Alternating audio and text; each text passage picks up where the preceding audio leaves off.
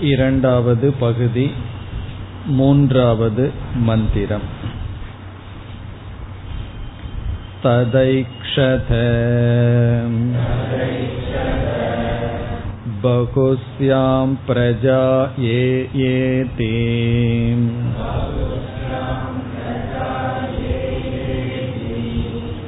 तत्तेजो असृजत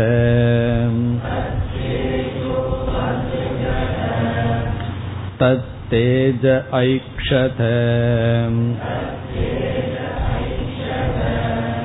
बहुस्यां प्रजा ये येति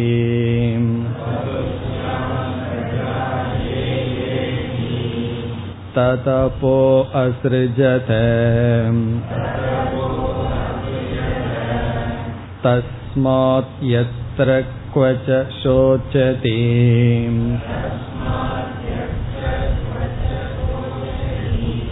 वेतते वा पुरुषः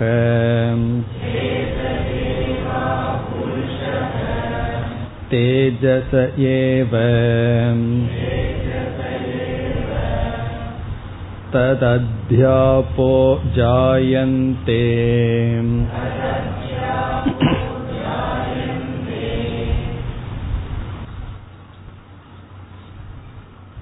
இந்த மூன்றாவது மந்திரத்தில் சிருஷ்டியானது துவங்குகின்றது. சிருஷ்டியினுடைய தாத்பரியம் சிருஷ்டியை பற்றிய அறிவை நமக்கு கொடுக்கவோ அல்லது இந்த உலகம் உண்மையில் தோன்றியிருக்கின்றது என்று நிலைநாட்டவோ அல்ல. தெரிந்து கொண்டிருக்கின்ற இந்த உலகம் மித்யா. சத்தியமல்ல என்று நிலைநாட்ட. மேலும் ஏக விஜானேன சர்வ விஜானம் என்கின்ற பிரதிஜா உறுதியை அல்லது அந்த கருத்தை நிலைநாட்ட சிருஷ்டியானது பயன்பட இருக்கின்றது. இதில் முதல் வரியை சென்ற வகுப்பில் பார்த்து முடித்தோம். தது ஐக்ஷத பகுஸ்யாம் பிரஜா ஏய இதி தது என்ற சொல் சத் பிரம்ம தத்துவம். இங்கு அறிமுகப்படுத்தப்பட்ட சத் அல்லது பிரம்ம ஐக்ஷத. இவ்விதம் சங்கல்பம் செய்தது சிந்தித்தது. சிந்தனைக்கு காரணம் அந்த நிர்குண பிரம்ம மாயா என்ற ஒரு தத்துவத்தின் துணை கொண்டு இவ்விதம் சிந்தனை மேற்கொண்டது. சங்கல்பத்தை செய்தது. என்ன சங்கல்பம்? பகுஸ்யாம் நான் பலவாக ஆவேனாக பிரஜா ஏய. என்னை நான் பிறப்பித்துக் கொள்வேனாக. ஆகவே இந்த சிருஷ்டிக்கு காரணமாக நான் இருப்பேனாக என்பது கருத்து. ஐக்ஷத என்ற சொல்லிலிருந்து நிமித்த காரணம் சேதன காரணம் இங்கு காட்டப்படுகின்றது. என்றுமே நிமித்த காரணமாக இருப்பது அறிவு சொரூபமாக இருந்தாக வேண்டும். பானைக்கு நிமித்த காரணமாக இருப்பவன் குயவன். அவன் அறிவு சுரூபமாக இருந்துதான் அதை உருவாக்க முடியும். ஐக்ஷத என்பதிலிருந்து நிமித்த காரணம் நமக்கு அந்த சத் தத்துவம் என்று தெரிகிறது. பிரஜா ஏய நானே என்னை பிறப்பித்துக் கொள்வேன் என்பதிலிருந்து அதே சத் தத்துவம் உபாதான காரணமாகவும் இருக்கின்றது. என்று தெரிகிறது. அதே சத் தத்துவம் பகுஸ்யாம் பிரஜாயேய என்ற சொற்களிலிருந்து அந்த சத்தே நிமித்தமாகவும் உபாதானமாகவும் இருக்கின்றது. பிறகு இந்த சத் விகல்பமற்றது ஏகமேவ அத்விதீயம் என்று பார்த்தோம். அப்படி இருக்கும் பொழுது எப்படி பலவாகும் என்ற கேள்வி வரும் பொழுது இந்த சத்தை சார்ந்திருக்கின்ற மாயைதான் பலவாகின்றது என்று பார்த்தோம்.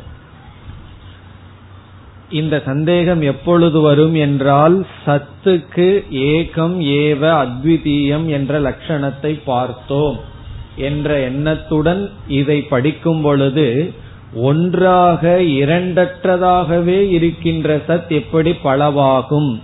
பலவாக விருப்பம் வரும் என்ற கேள்வி வரும் பொழுது பலவாக ஆகப் போவது சத்தை சார்ந்திருக்கின்ற மாயை. அப்படி இருக்கும் பொழுது என்னுடைய மாயை பலவாகட்டும் என்று தானே சொல்ல வேண்டும் என்று கேள்வி வரும் பொழுது நாம் சென்ற வகுப்பில் சில காரணங்களை பார்த்தோம். மாயை ஜடமாக இருக்கின்றது. அது எதுவாகவும் உண்மையில் மாற முடியாது. அந்த மாயை இந்த பிரம்மத்தை சார்ந்திருக்கின்றது. ஆகவே மாயையினுடைய பகுபவனம் பிரம்மத்திடம் ஏற்றி வைக்கப்படுகின்றது. விதவிதமாக பானைகள் உருவாக்கப்படுவது களிமண்ணில் ஏற்றி வைக்கப்படுவது போல. இதுவரை நாம் சென்ற வகுப்பில் பார்த்து முடித்தோம். இதோடு முதல் வரி முடிவடைகிறது. ததைக்ஷத பகுஸ்யாம் பிரஜா ஏய இதி ஐக்ஷத. இவ்விதம் சிந்தித்தது. இனி தத் தேஜோ அசிருஜத என்ற பகுதிக்கு நாம் வர வேண்டும். அதற்கு முன் சிருஷ்டியானது நான்கு படிகளில் சாஸ்திரத்தில் கூறப்படும். முதலில் தோன்றுவது சூக்ம பூத சிருஷ்டி சூக்மமான பூதங்கள் தோற்றி வைக்கப்படும்.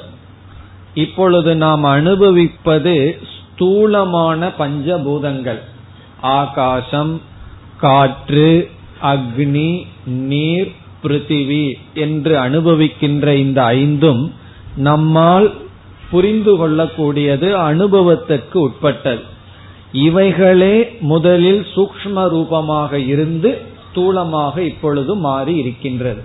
இதே ஆகாசம் சூக்மமாகவும் இதே வாயு சூக்மமாகவும் இதே அக்னி சூக்மமாகவும் இருந்து இப்பொழுது ஸ்தூலமாக இருக்கின்றது. அந்த சூக்ம பூதங்கள் தான் முதலில் படைக்கப்படும். இப்ப சூக்ம பூத சிருஷ்டி முதலில் வெளிவருவது இரண்டாவது சூக்ம பௌத்திக சிருஷ்டி. சூக்ம பௌத்திக சிருஷ்டி என்றால் நம்முடைய மனம் இந்திரியங்கள் இவைகளெல்லாம். சூக்ம சரீர சிருஷ்டி என்று புரிந்து கொள்ளலாம். அதாவது சூக்ம பூதங்களிலிருந்து படைக்கப்படுகின்ற சூக்ம சரீரங்கள். மூன்றாவது ஸ்தூல பூத சிருஷ்டி இப்பொழுது நாம் பார்த்து அனுபவிக்கின்ற பஞ்ச பூதங்களினுடைய சிருஷ்டி இது எப்படி வரும் என்றால் சூக்ம பூதத்திலிருந்து ஸ்தூல பூதங்கள் தோன்றும். நான்காவது ஸ்தூல சரீர சிருஷ்டி. நம்முடைய உடல்கள் எல்லாம் ஸ்தூல பூதங்களே விதவிதமாக மாறி நம்முடைய ஸ்தூல சரீரங்களாக வருவது. விதவிதமான சரீர உற்பத்தி. இவ்விதம் நான்கு படிகள் சிருஷ்டியானது பேசப்பட்டுள்ளது. இதுதான் சிருஷ்டி கிரமம் ஐந்து பூதங்கள் சூக்மமாகவும் பிறகு சூக்மமான பிரபஞ்சம் சூக்ம சரீரங்கள் ஸ்தூல பிரபஞ்சம் ஸ்தூல சரீரங்கள். ஆனால் இந்த சாந்தோக்கியத்தில் நமக்கு இந்த ஐந்து படிகள் முறையாக வரப்போவதில்லை. மாறி மாறி வரப்போகின்றது. முதல்ல சூக்ம பூத சிருஷ்டி வரும். திடீரென்று கடைசி ஸ்டேஜ் ஸ்தூல சரீர சிருஷ்டி பேசப்படும். பிறகு மீண்டும் சூக்ம பௌதிக சிருஷ்டி பேசப்படும். இப்படி மாறி மாறி வருகின்றது. அதாவது உபனிஷத்தில் ஆர்டராக முறையாக பேசப்படவில்லை. அதை முதலில் நாம் புரிந்து கொள்ள வேண்டும். இரண்டாவதாக மற்ற உபனிஷத்துக்களிலெல்லாம் அல்லது வேதாந்தத்தில் ஐந்து பூத சிருஷ்டியானது பேசப்பட்டிருக்கிறது. பஞ்சபூதம் என்னங்கிறதெல்லாம் நமக்கு தெரியும். ஆகாசம்தான் முதலில் சூக்மமானது அதிலிருந்து வருவது வாயு காற்று அதற்கு பிறகு வருவது அக்னி நெருப்பு அதற்கு பிறகு நீர் அதற்கு பிறகு பூமி என்று ஐந்து பூத சிருஷ்டி பேசப்படும். தைத்திரியோபனிஷத்தில் தஸ்மாத் வா ஏ தஸ்மாத் ஆத்மனக ஆகாச சம்பூதக ஆகாஷாத் வாயுகு என்றெல்லாம் பேசப்பட்டிருக்கிறது. ஆனால் சாந்தோக்கியத்தில் என்ன நிகழ்கிறது? ஆகாச சிருஷ்டியும் வாயு சிருஷ்டியும் பேசப்படவில்லை. விட்டுவிடப்பட்டது. பிறகு எந்த சிருஷ்டியிலிருந்து ஆரம்பிக்கின்றது என்றால் அக்னியிலிருந்து தான் ஆரம்பம் ஆகின்றது நெருப்பு நீர் பிருத்திவி என்ற மூன்று பூதங்களினுடைய சிருஷ்டி தான் இங்கு பேசப்பட்டிருக்கிறது. அப்ப நாம் என்ன செய்ய வேண்டும்னா பேசப்படாததையும் புரிந்து கொள்ள வேண்டும் அவ்வளவுதான். இப்ப இங்கு சாந்தோக்கியத்தில் பூதத்ரய சிருஷ்டி தான் பேசப்பட்டுள்ளது. முதல் இரண்டு பூதங்கள் பேசப்படவில்லை. இந்த மூன்று பூதங்களும் இந்திரியங்களுக்கு கண்கிற இந்திரியங்களுக்கு தெளிவாக தெரியும். அக்னியை நல்லா பார்க்கலாம். பிறகு அக்னி நீர் பிருத்திவி இந்த மூன்று சிருஷ்டி. பார்க்க முடியாத காற்று ஆகாசம் இந்த இரண்டும் இங்கு பேசப்படவில்லை. ஆனால் நாம் புரிந்து கொள்ளும் போது அதையும் புரிந்து கொள்ள வேண்டும். ஆகவே இங்கு ரெண்டு கருத்து இருக்கின்றது. முழுமையான சிருஷ்டியும் பேசப்படவில்லை முறையாகவும் பேசப்படவில்லை. முழுமையான சிருஷ்டினா பஞ்சபூதமும் சொல்லப்பட்டிருந்தா முழுமையான சிருஷ்டி. ஆனா பேசப்பட்டதோ மூணு பூதங்கள். முறைன்னு சொன்னா ஆரம்பத்திலிருந்து படிப்படியாக கூறியாக வேண்டும் அவ்விதமும் பேசப்படவில்லை. ஆனால் நாம் அந்த முழுமை முறையை பார்க்கலாம். எந்த இடத்துல நம்ம இருக்கோம்னு நாம் புரிந்து கொள்ளலாம்.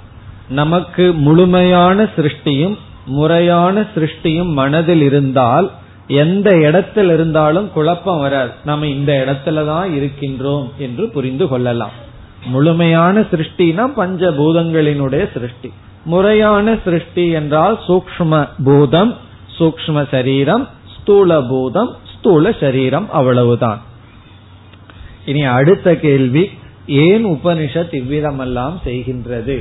ஏற்கனவே உபனிஷத் கஷ்டமா இருக்கு.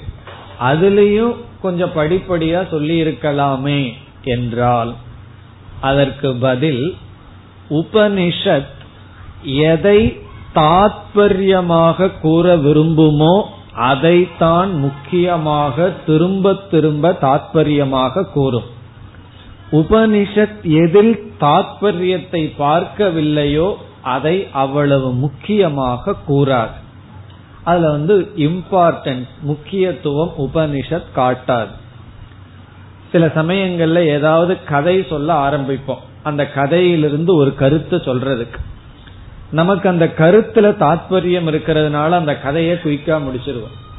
இடையில ஏதாவது விட்டுருப்போம். அது கதை வந்து ரொம்ப ஒரு நிமிடத்துல முடிஞ்சிடும் சில பேர் என்ன செய்வார்கள் தெரியுமோ? கதையை வந்து முக்கால் மணி நேரம் சொல்லி கருத்தை ஒரு நிமிடத்தில் முடிப்பார்கள். இப்ப அவர்களுக்கு கதை தான் தாத்பரியம். கதாகாலக்ஷேபம் பண்றவங்களுக்கு கருத்து தாத்பரியம் கிடையாது. ராமர் என்ன பண்ணார்? அதை வர்ணிக்கிறது. அதுதான் அவர்களுக்கு தாத்பரியம். அந்த வேலையை நம்ம வேதாந்த கிளாஸ்ல செய்யறது கிடையாது. இப்ப ராமாயணத்திலிருந்தோ மகாபாரதத்திலிருந்தோ ஒரு கருத்தை எடுத்துட்டோம்னா நம்முடைய தாத்பரியம் வேறு கதா காலக்ஷேபம் சொல்பவர்களுடைய தாத்பரியம் வேறு. அதே போல உபனிஷத்தினுடைய தாத்பரியம் சிருஷ்டி அல்ல மகா வாக்கியம் மகா வாக்கிய ஞானம் தான் உபனிஷத்தினுடைய தாத்பரியம். தத்துவமசின்னு சொல்றதுக்கு தான் இந்த சாந்தோக்கியம் உருவாக்கப்பட்டுள்ளது.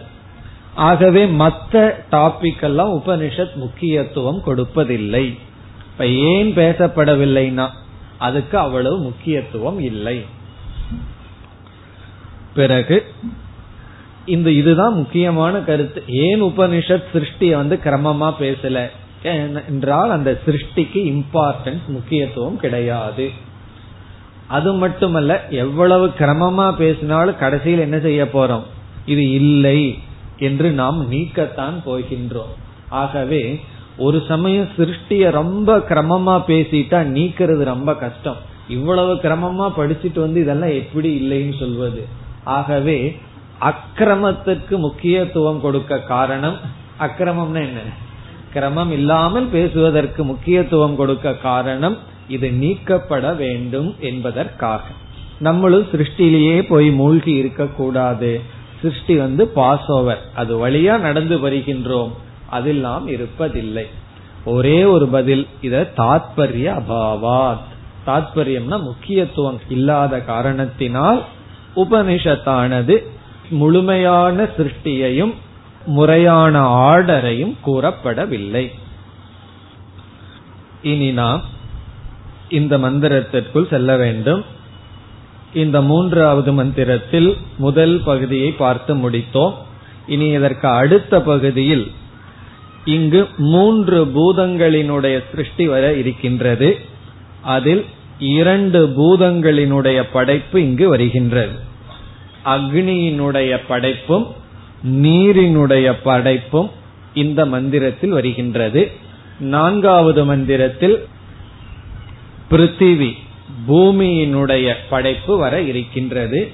இனி பார்க்க போகின்ற இந்த மூன்றும் மூன்று சூக்ம பூத சிருஷ்டிகி ஃபர்ஸ்ட்ல ஆர்டர் சரியா வந்துடுது எடுத்த உடனே உபனிஷத் சரியான ஆர்டர் சரியான முறையாக துவங்குகின்றது. ஆனால் என்ன செய்துள்ளது? ஆகாசத்தையும் வாயுவையும் விட்டுவிட்டு மீதி மூன்று பூதங்களினுடைய சிருஷ்டி பேசப்படுகிறது. ஆகவே இந்த மூன்றாவது மந்திரத்தில் இரண்டு பூத சிருஷ்டி வருகின்றது.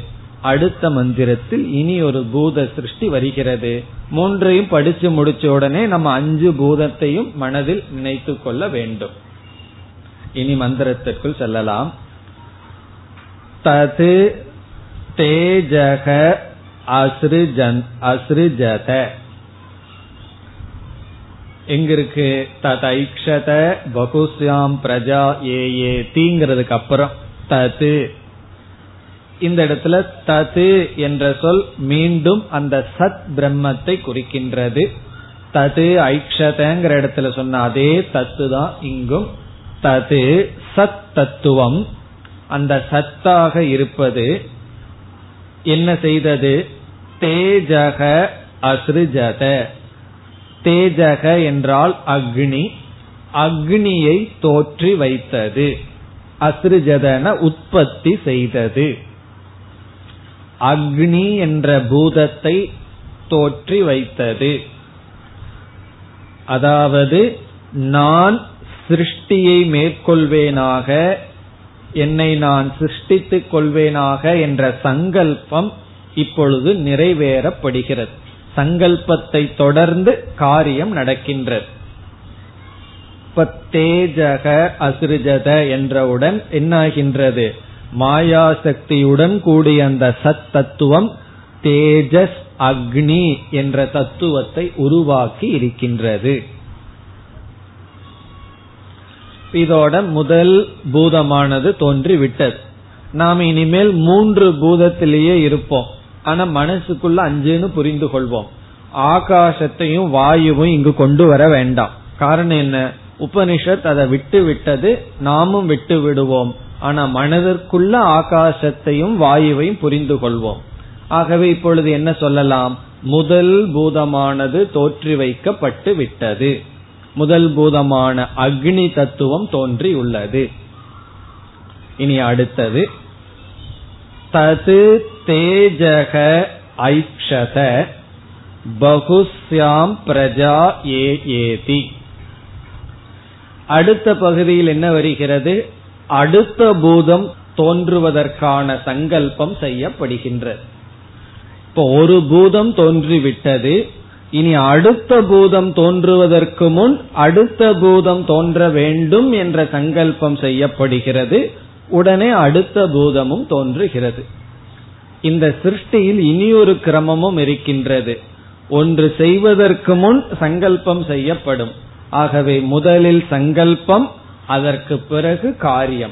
அது இப்பொழுது நடைபெறுகின்ற. பிறகு இங்கு நாம் சற்று நுண்ணியமாக கவனிக்க வேண்டிய ஒன்று இருக்கின்ற. அது என்னவென்றால் இப்பொழுது சத் பிரம்மனானது அக்னி தத்துவத்தை உருவாக்கி இருக்கின்றது எப்படி உருவாக்கியது? நான் சிருஷ்டியை மேற்கொள்வேனாக என்ற ஒரு சங்கல்பம் செய்து அந்த சத் தத்துவம் தேஜஸை உருவாக்கியது. அக்னி என்ற பூதத்தை உருவாக்கியது. இனி மீண்டும் என்ன செய்தது?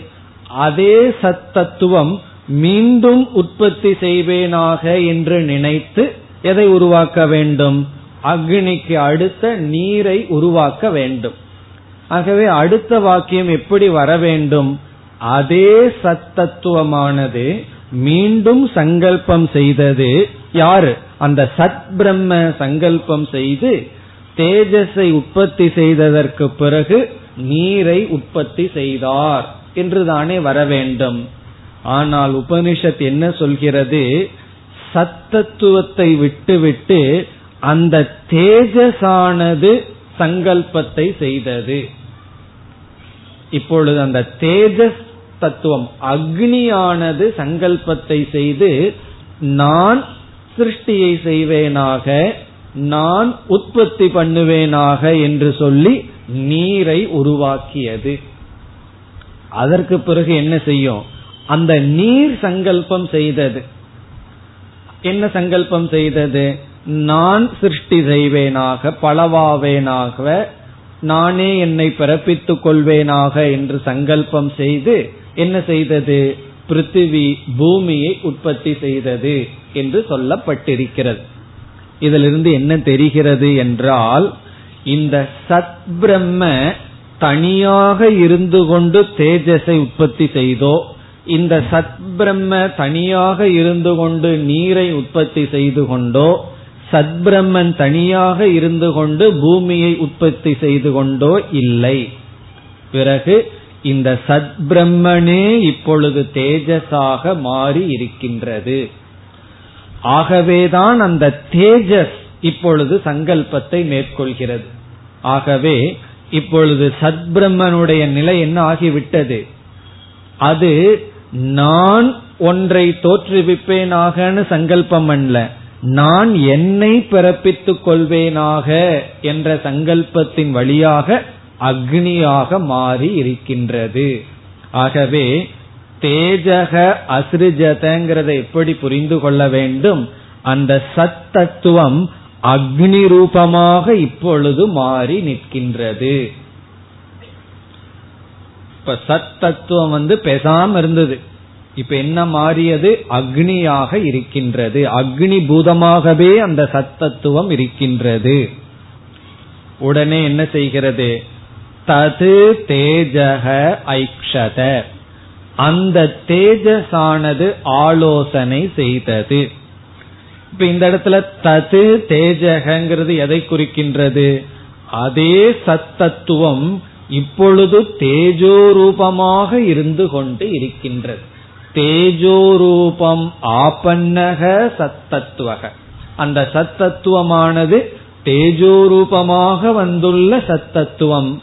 சங்கல்பத்தை செய்தது. தேஜக. அந்த தேஜசானது ஐக்ஷத சங்கல்பத்தை மேற்கொண்டது. இப்ப இந்த இடத்துல சத்தத்துவம் இனி கிடையாது. அந்த சத் ஐக்ஷதங்கிறது போயாச்சு. காரணம் என்ன? சத்து எப்படி சங்கல்பம் பண்ணியது? என்னையே பிறப்பித்துக் கொள்வேன்னு தான் சங்கல்பம் பண்ணுச்சு. ஆகவே தானே தேஜஸாக மாறி நின்றது. இப்பொழுது தானே தேஜஸாக இருக்கின்ற அந்த தேஜஸ் சங்கல்பம் செய்தது. என்ன சங்கல்பம்? முன் சொன்ன அதே சொற்கள் பகுஸ்யாம் பிரஜா ஏய இதி.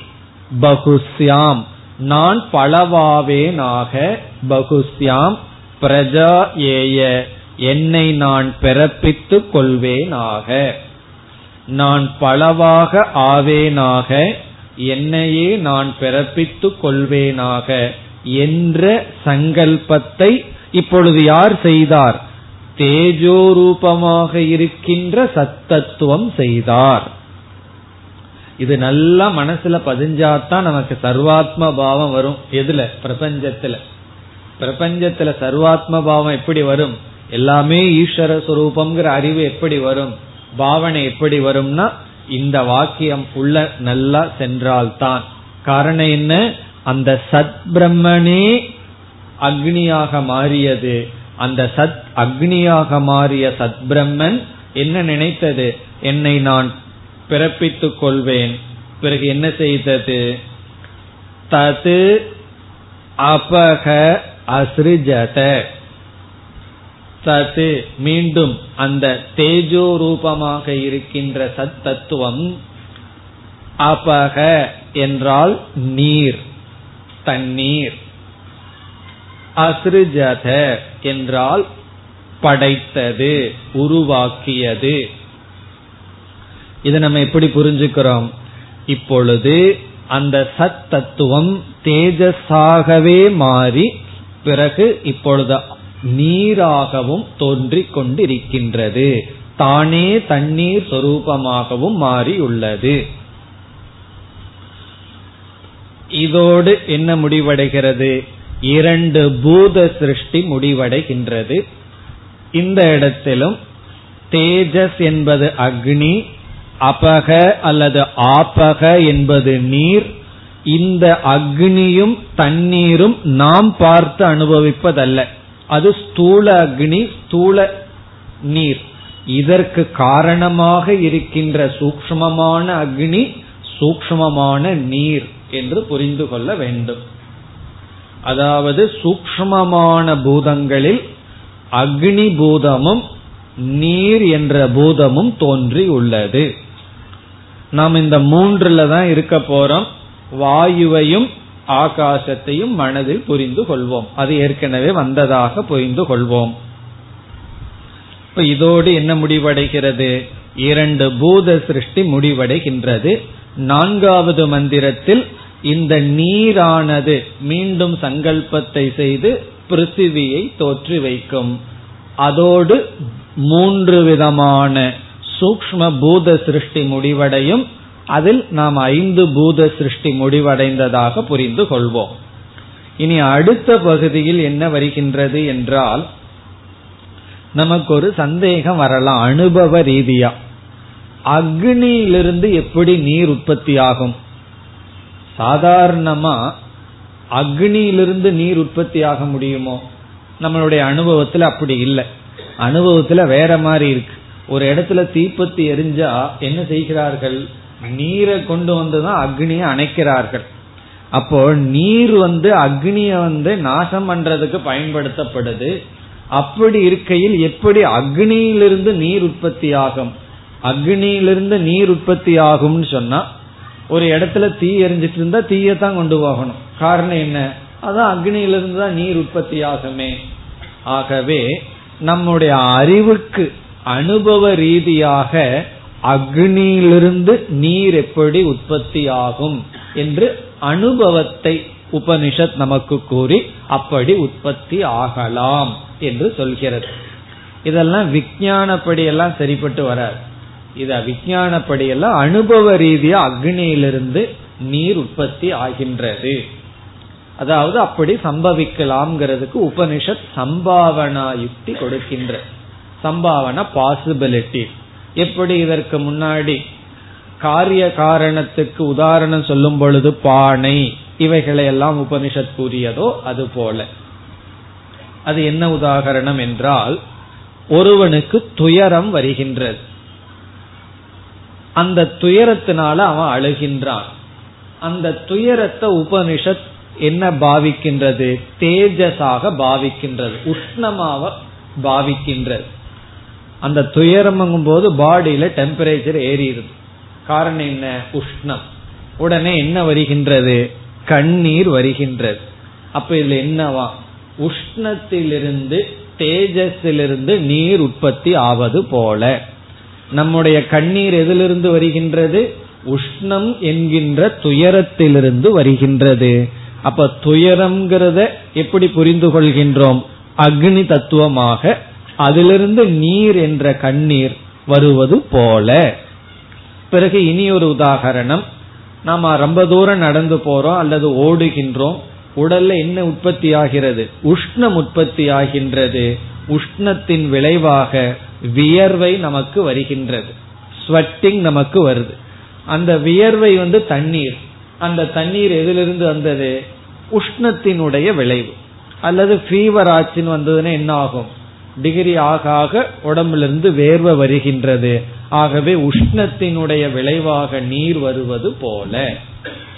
இந்த ரெண்டு சாதாரண அனுபவத்தில் இருக்கிற எக்ஸாம்பிள் எதற்குனா அக்னியிலிருந்து நீர் உற்பத்தி ஆகலாம். நம்ம அனுபவத்தில் இப்படி பார்க்கிறோம். ஆகவே இப்படி ஆகின்றது.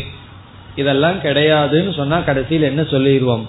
பகவான் சர்வ சக்திமான் எதிலிருந்து வேணாலும் எதையும் உற்பத்தி பண்ணுவார். அவ்வளவுதான். பகவான் மீது நம்பிக்கை இருந்தா இந்த வார்த்தையெல்லாம் நமக்கு அவசியம் இல்லை அவர் எப்படி வேண்டுமானாலும் எதை வேண்டுமானாலும் செய்யலாம். ஆகவே அடுத்த பகுதி வந்து உதாகரணம். அக்னியிலிருந்து நீர்ங்கிறது தோன்றலாம். தஸ்மாத் எத்திர குவச்ச சோச்சதி. தஸ்மாத் என்பது இங்கு உதாகரணத்தை குறிப்பிடுவதற்காக பேசப்படுகிறது. யாதுகார் படும் பொழுது ஸ்வேததேவா ஸ்வேததே என்றால் வியர்வை வரும் பொழுது புருஷக தேஜசக ஏவ புருஷக ஸ்வேததே புருஷகன ஒருவன் சோச்சதி ஒருவன் துயரப்படுகின்றான் இந்த இடத்துல புருஷகன மனிதன் ஜீவராசிகள் ஜீவக இந்த ஜீவன் துயரப்படுகின்றான். புருஷக சோச்சதி புருஷக ஸ்வேததே ஒரு மனிதன் துயரப்படும் பொழுதும் அல்லது ஒரு மனிதன் வியர்வையை சிந்தும் பொழுதும் தேஜசக ஏவ. தேஜஸிலிருந்துதான் அக்னி தத்துவத்திடமிருந்துதான் தது அப்படின்னு ஒரு சொல் இருக்கு. தது என்றால் அப்பொழுது ததா தத் அத்தியாபக இத கொஞ்சம் கவனமா பிரிக்கணும். ததுங்கிறத தனியா பிரிச்சு அதிங்கிற சொல்ல அதிலிருந்து வெளியே எடுத்தரணும். ஆபகங்கிற சொல்ல தனியாக வைத்துக்கொண்டு அதிங்கிற சொல்ல எடுத்து ஜாயந்தேங்கிறத சேர்த்தணும். அதிஜாயந்தே. ததா அப்பொழுது ஆபக நீரானது அதிஜாயந்தே தோன்றுகிறது. இலக்கணம் எல்லாம் தெரியலனா ரொம்ப ரொம்ப சந்தோஷம். ஒரு கஷ்டமும் கிடையாது. இதுல என்ன தாத்பரியம் என்றால் அதிஜாயந்தே ஆபக. நீரானது தோன்றி உள்ளது. தது ததா அப்பொழுது.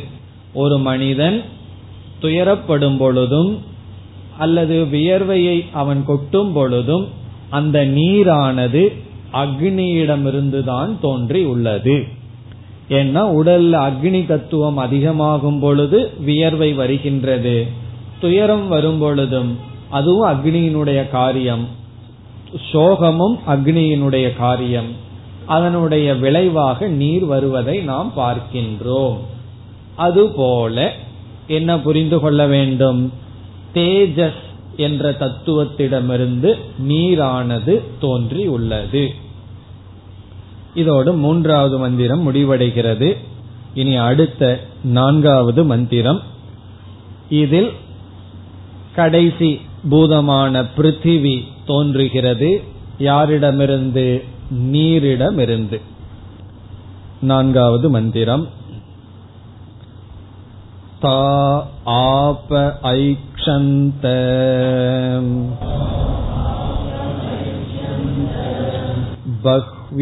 बह्व्यस्याम प्रजा ये महीति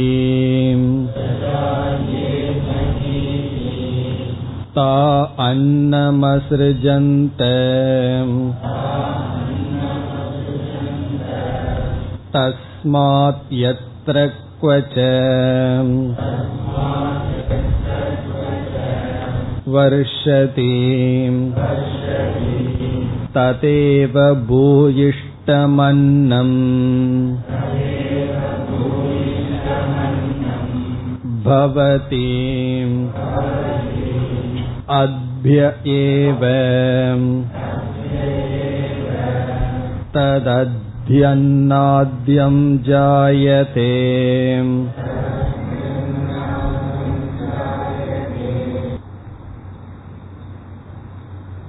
இது மிக எளிமையான மந்திரம்தான். இங்கு சாரம் நீரிலிருந்து பிருத்திவி ஆனது தோன்றியுள்ளது. இங்கு பூமிக்கு உபனிஷத் கொடுக்கின்ற சொல் அன்னம். இந்த பூமியை அன்னம் என்று இங்கு கூறப்பட்டிருக்கின்றது அன்னம் அசிருஜந்த என்றால் பூமியானது தோன்றியுள்ளது. இந்த பூமியும் நாம் பார்த்து அனுபவிக்கின்ற பூமி அல்ல. இந்த பூமி என்பது சூக்மமான பூமி. இது வருவதற்கு சூக்மமான நிலையில் இருந்த பூமி தத்துவம். இனி மந்திரத்திற்குள் சென்றால் தாகா ஆபக ஐக்ஷந்த. தாகா ஆபக தாகா என்றால் அந்த ஆபக என்றால் நீர். சமஸ்கிருத இலக்கணப்படி அப் என்ற சொல்லானது எப்பொழுதும் பன்மை. ஆகவே இங்கு பன்மையில் வருகின்றது. ஆபக. தாகா ஆபக என்றால் இப்பொழுது அந்த நீர் தத்துவம் சூக்மமான நீர் அப் தத்துவம் ஐக்ஷந்த சிந்தனை செய்தது. இந்த இடத்திலையும் சத் பிரம்மன் சிந்தனை செய்ததுன்னு சொல்லவில்லை. காரணம் என்ன? சத் பிரம்மனே இப்பொழுது நீராக இருந்து கொண்டு இருக்கின்றார். என்ன சிந்தனை செய்தது? அதே சிந்தனை தான் நான் பலவாக ஆவேனாக என்னை நான் பிறப்பித்துக் கொள்வேனாக என்று. பஹ்வியக சியாம பஹ்வியக சியாம நான் பலவாக ஆவேனாக. இந்த நீர் நினைத்தது நான் பலவாக ஆவேனாக. இலக்கணப்படி நாங்கள் பலவாக ஆவோமாக. புளூரல் இது அதனால. நாங்கள் பலவாக ஆவோமாக. பிறகு பிரஜா ஏமகி எங்களை நாங்கள் பிறப்பித்துக் கொள்வோமாக. ஆனா இந்த இடத்துல ஒருமையில தான் புரிந்து கொள்ள வேண்டும். அந்த சொல் பன்மையில் இருக்கிறதுனால பன்மையில் பேசப்பட்டுள்ளது. என்னை நான் பிறப்பித்துக் கொள்வேனாக இதி இவ்விதம் சங்கல்பம் செய்தது. இனி உடனே சங்கல்பம் நிறைவேறுகிறது. தாகா அன்னம் அசிருஜந்த. தாகா என்றால் ஆப்பக நீரானது அன்னம். பிருத்திவி தத்துவத்தை அசிருஜந்த உற்பத்தி செய்தது. இப்பொழுது பூமியை தோற்றி வைத்தது. இப்ப இருக்கிற பூமி அல்ல சூக்மமான பூமியை தோற்றி வைத்தது. இதோடு மூன்று பூத சிருஷ்டி முடிவடைகிறது. சூக்ம பூத சிருஷ்டி முடிவடைகின்ற. இனி வருகின்ற பகுதியில் அது எப்படி தண்ணீரிலிருந்து பூமி தோன்ற முடியும். இங்கேயும் அனுபவம் என்ன? பூமிக்குள்ள தோன்றா தானே தண்ணி கிடைக்குது. இப்ப பூமியிலிருந்து நமக்கு தண்ணி கிடைக்கும் போது அது எப்படி தண்ணியிலிருந்து பூமி கிடைக்கும் என்றால் அதற்கு உபனிஷத் சொல்லுது மழை வரும் பொழுது என்ன ஆகுதுன்னா விதவிதமான பயிர்கள் எல்லாம் வளர்க்கிறது அல்லவா அப்ப மழைங்கிற தண்ணீரிலிருந்து தானே பூமியே உற்பத்தி ஆகின்றது விதவிதமான உணவு உற்பத்தி ஆவது போல என்று புரிந்து கொள்ளுங்கள் என்று சொல்கிறது. தஸ்மாத் தஸ்மாத் என்றால் யாது காரணத்தினால் நீரிலிருந்து பூமி தோன்றியதோ? எத்திர குவச்ச வருஷதி. எங்கு எப்பொழுதாவது மழை பெய்ந்தால் மெட்ராஸ்ல அப்படித்தான் சொல்லி ஆகணும் மழைங்கிறது பெய்தால் என்ன ஆகுமா? ததேவ ததேவன தத்திர ஏவன்னு பொருள். அங்கு அந்த இடத்தில் எந்த இடத்துல மழை பெய்யுதோ ததேவ அந்த இடத்தில் தத்திர ஏவ பூயிஷ்டம் அன்னம் பவதி. பூயிஷ்டம்னா அதிகமான அன்னம். அன்னம்னா மரம் செடி கொடிகள் பவதி தோன்றுகிறது. அப்ப தண்ணீரிலிருந்து உற்பத்தி ஆகின்றது. வறண்டு கிடக்குது ஒன்றுமே இல்லாமல் தண்ணீர் வந்த உடனே என்ன ஆகுது? விதவிதமான மரம் செடி கொடிகள் புல்லெல்லாம் வந்துருது. ஆகவே ஸ்தூலமான பதார்த்தம் மரம் செடி கொடிகள் தண்ணீரிலிருந்து எப்படி வந்துள்ளதோ அதுபோல சூக்மமான நீரிலிருந்து சூக்மமான பிருத்திவி தத்துவம் தோன்றி உள்ளது இப்ப பூயிஷ்டமன்னம் பவதி பிறகு அத்யக ஏவ. அத்யக என்றால் நீரிலிருந்து தான் தது ததா அப்பொழுது இங்கே எப்படி பிரிக்கணும்? அதிங்கிற சொல்ல எடுத்து ஜாயதேங்கிற சேர்த்து அதிஜாயதே. என்ன என்றால் அன்னாத்தியம் அன்னாத்தியம் என்றால் சாப்பிடுவதற்கான உணவு. ஆத்தியம் என்றால் அதன யோக்கியம். எதெல்லாம் நம்மால் சாப்பிட முடியுமோ அன்னாத்தியம்னா நாம் சாப்பிடக்கூடிய உணவுகள்லாம் அதிஜாயந்தே தோன்றி உள்ளது.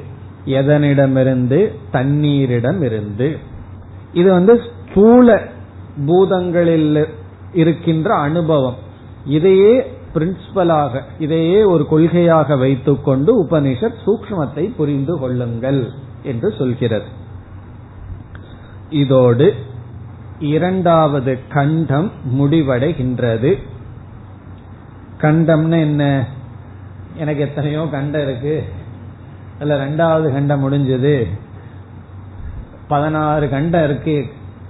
எதுல? சாந்தோக்கியத்துல. இப்ப ரெண்டு கண்டத்தை தாண்டி இருக்கோம்னு அர்த்தம் அல்ல கண்டம் என்றால் செக்ஷன் பகுதி. இரண்டாவது பகுதி முடிவடைந்துள்ளது. இனி நாம மூன்றாவது பகுதிக்கு செல்ல வேண்டும். இதுல பதினாறு செக்ஷன் இருக்கு. ஆறாவது அத்தியாயத்துல ஒவ்வொரு செக்ஷன்லயும் சின்ன சின்ன சரி பல பல மந்திரங்கள் இருக்கின்றன. அதுல ரெண்டாவது செக்ஷனை முடிச்சுள்ளோம். இனி மூணாவது செக்ஷனுக்கு போறதுக்கு முன்னாடி இந்த ரெண்டாவது செக்ஷன்ல என்ன மைய கருத்து? அதை நம்ம ஞாபகப்படுத்தி கொள்ளலாம். எசன்ஸ் ஆஃப் செகண்ட் செக்ஷன் ரெண்டாவது செக்ஷன்ல என்ன சாரம்? முதல் செக்ஷன்ல என்ன சாரம்னு பார்த்தோம். ஸ்வேதகேது அப்பா அந்த கதையெல்லாம் முதல் செக்ஷன் பிறகு வாச்சாரம்பணம் விகாரோ நாமதேயம் அதெல்லாம் முதல் செக்ஷன்ல பார்த்தோம். ரெண்டாவது செக்ஷன்ல பேசப்பட்ட கருத்தை நாம் மூன்று தலைப்பின் கீழ் அடக்கலாம். மூணே டாபிக் மூணு ஹெட்டிங் இப்ப நம்ம பார்த்த செக்ஷன் பகுதியில். ஒன்று சத் லட்சணம் சத் லட்சணம் சத்தினுடைய லட்சணம் சத்துனா பிரம்ம. பிரம்மத்தினுடைய லட்சணம் அதனாலதான் இந்த அறிவுக்கே சத்வித்யான்னு பேர்னு பார்த்திருக்கோம். சத்தினுடைய லட்சணம் என்ன? அந்த வாக்கிய ஞாபகம் வச்சிருக்க சொல்லியிருக்கேன். ரெண்டாவது செக்ஷன்ல இருக்கிற வரைக்காவது ஞாபகம் இருக்குமோ? என்ன வாக்கியம் அது? சதேவ சௌமிய இதமக்ர ஆசித் ஏகமேவ அத்விதீயம். அதான் சூத்திர வாக்கியம். உண்மையிலேயே சாந்தோக்கியம் துவங்குகின்ற இடம் இதுதான். ரெண்டாவது செக்ஷன் தான். முதல் செக்ஷன் வந்து இன்ட்ரோடக்ஷன் அறிமுகம். ரெண்டாவது செக்ஷன்ல அது சதேவ அதுலதான் துவங்கப்பட்டுள்ளது. ஆகவே சத் லட்சணம்னு சொல்லலாம் அல்லது சத் அறிமுகம்னு சொல்லலாம். சத் இன்ட்ரோடக்ஷன் சத் லட்சணம் ரெண்டும் தான்.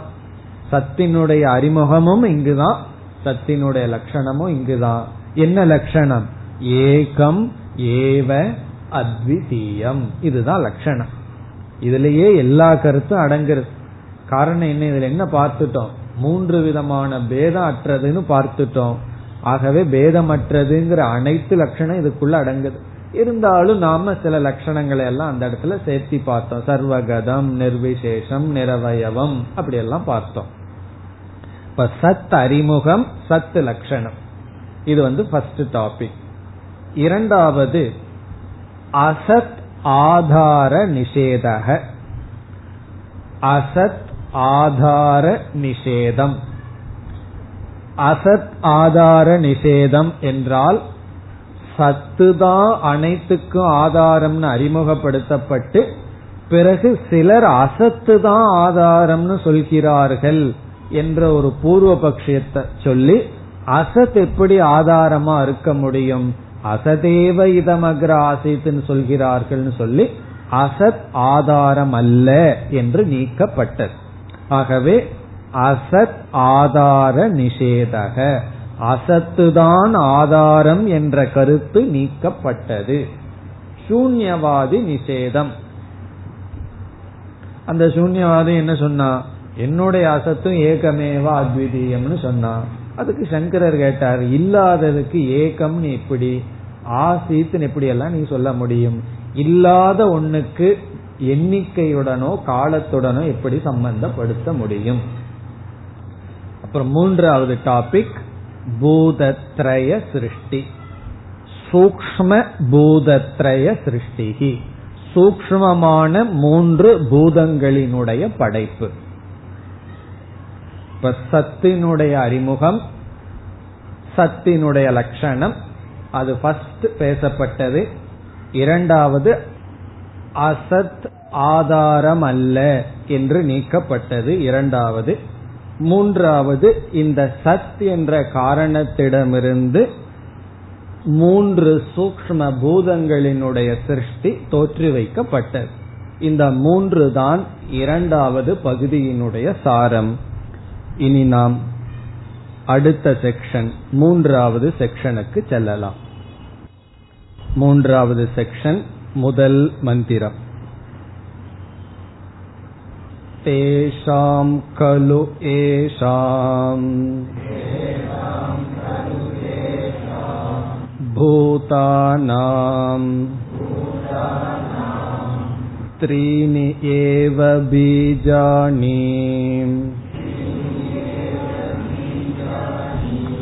भवन्ति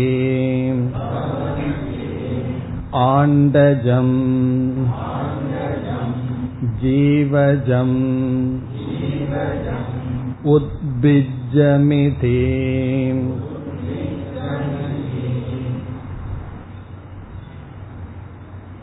இந்த மூன்றாவது பகுதியில் சிருஷ்டியானது தொடர்கின்றது சிருஷ்டியினுடைய தொடர்ச்சி காரணம் என்ன சிருஷ்டியானது பல படிகளில் இருக்கின்றது என்று பார்த்தோம். அதில் முதல் படி சூக்ம பூத சிருஷ்டி. கடைசி படி என்ன? ஸ்தூல சரீர சிருஷ்டின்னு பார்த்தோம். சூக்மமான பூதங்கள் தோன்றி பிறகு சூக்மமான சரீரங்கள் தோன்றி ஸ்தூலமான பூதங்கள் தோன்றி ஸ்தூலமான சரீரம் தோன்றி ஆக வேண்டும். இப்படி நான்கு படிகள்னு பார்த்தோம். அதில் சென்ற பகுதியில் முதல் படி பேசப்பட்டது. இனியும் இதில் பல படிகள் இருக்கின்றன. அவைகளெல்லாம் இந்த பகுதியில் வருகின்றது. ஆனால் இந்த பகுதியினுடைய இந்த முதல் மந்திரத்தில் கடைசி படியானது வருகின்றது. ஸ்தூல சரீர சிருஷ்டி பேசப்படுகிறது. எங்கிருந்து உபனிஷத் எங்க தாவிடுதுன்னு பாரு. ஆரம்பத்துல சூக்ம பூத சிருஷ்டி பேசப்பட்டு உடனே ஸ்தூல சரீர சிருஷ்டி எல்லாம் பேசப்பட்டுள்ளது. ஆகவே இந்த மூன்றாவது செக்ஷன்ல முதல் மந்திரம் லாஸ்ட் ஸ்டேஜ் ஆஃப் சிருஷ்டி.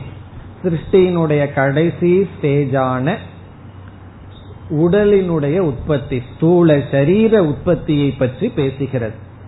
பிறகு அடுத்த மந்திரத்தில் இதுக்கு முன்ன போயிடும் இதற்கு முன்னுள்ள சிருஷ்டிக்கு சென்றுவிடும். இந்த இடத்துல கடைசி ஸ்டேஜ் பேசப்படுகிறது. அப்போ நம்முடைய சரீரங்கள் எல்லாம் உற்பத்தி ஆயுள்ளன என்பதை பற்றிய கருத்து இங்கு வருகின்றது. அது மிக சுலபம். ஸ்தூல பஞ்சபூதத்திலிருந்து ஸ்தூல உடல்கள் தோன்றியுள்ளது.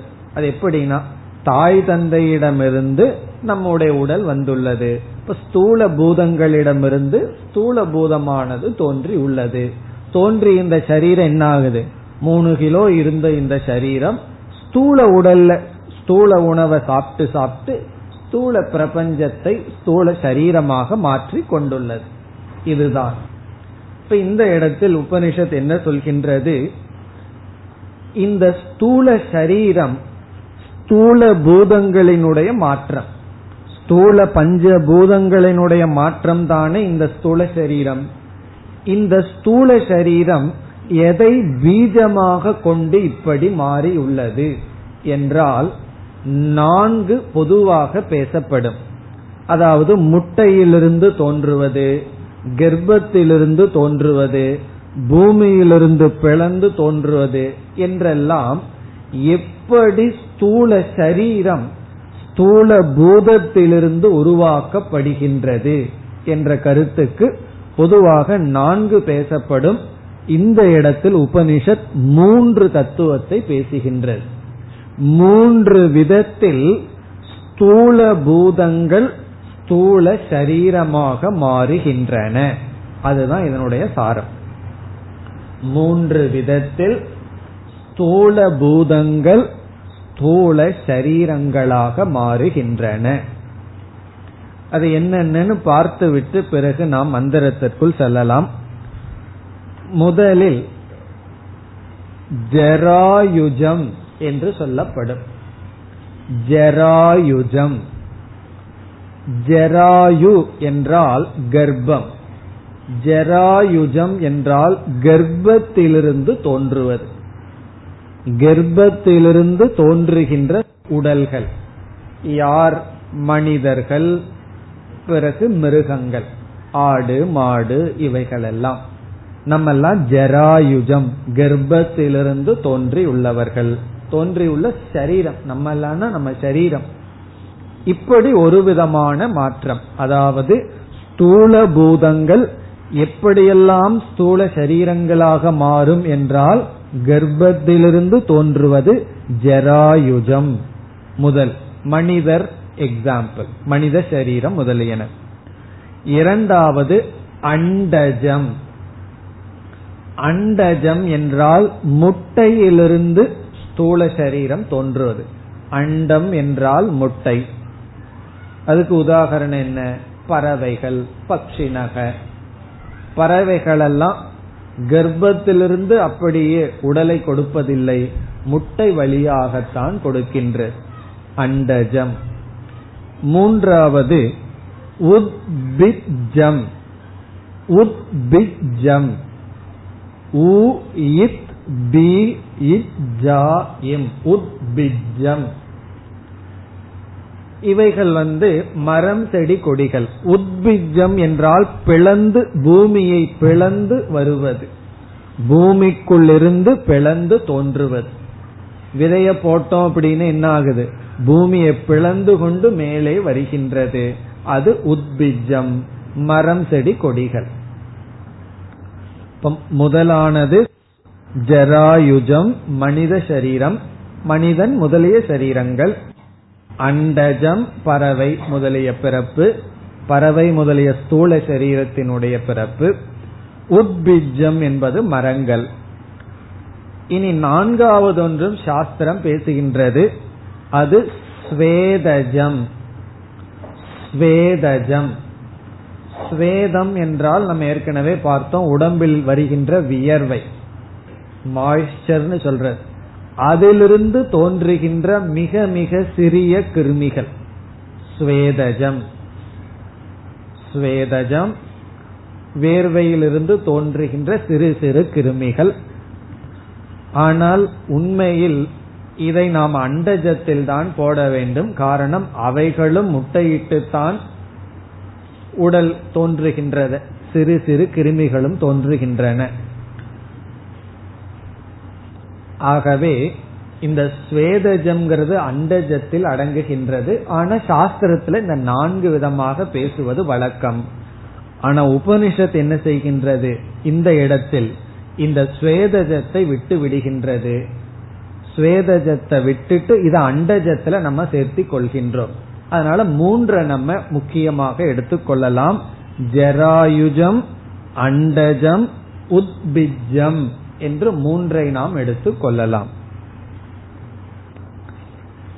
இந்த மூன்றும் என்ன என்றால் இந்த மூன்று விதத்தில் ஸ்தூல பூதங்களானது ஸ்தூல சரீரங்களாக மாற்றப்படுகின்றது.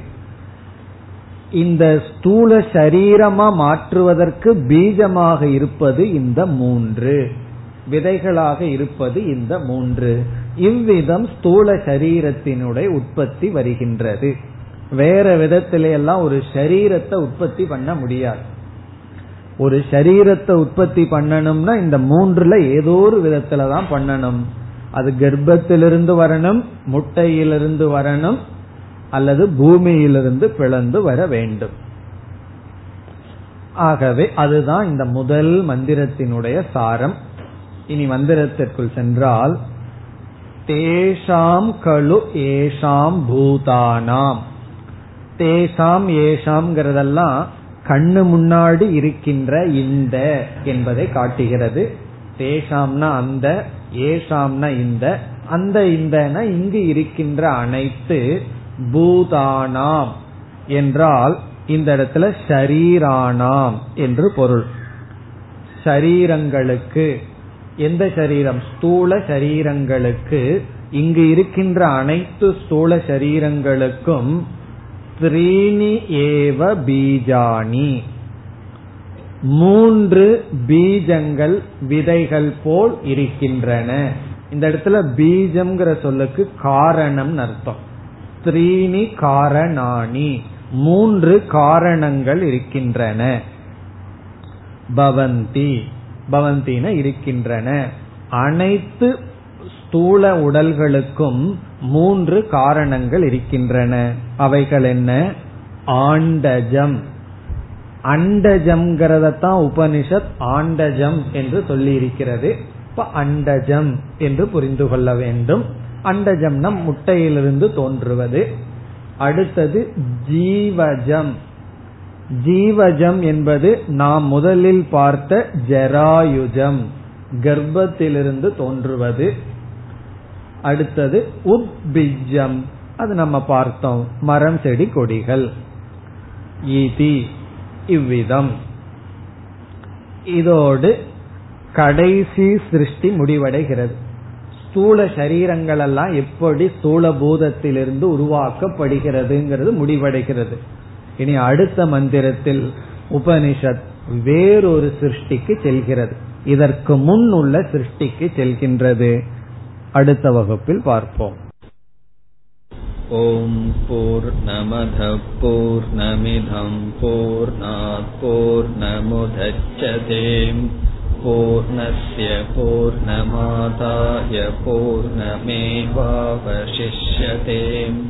ॐ शान्ति शान्ति शान्तिः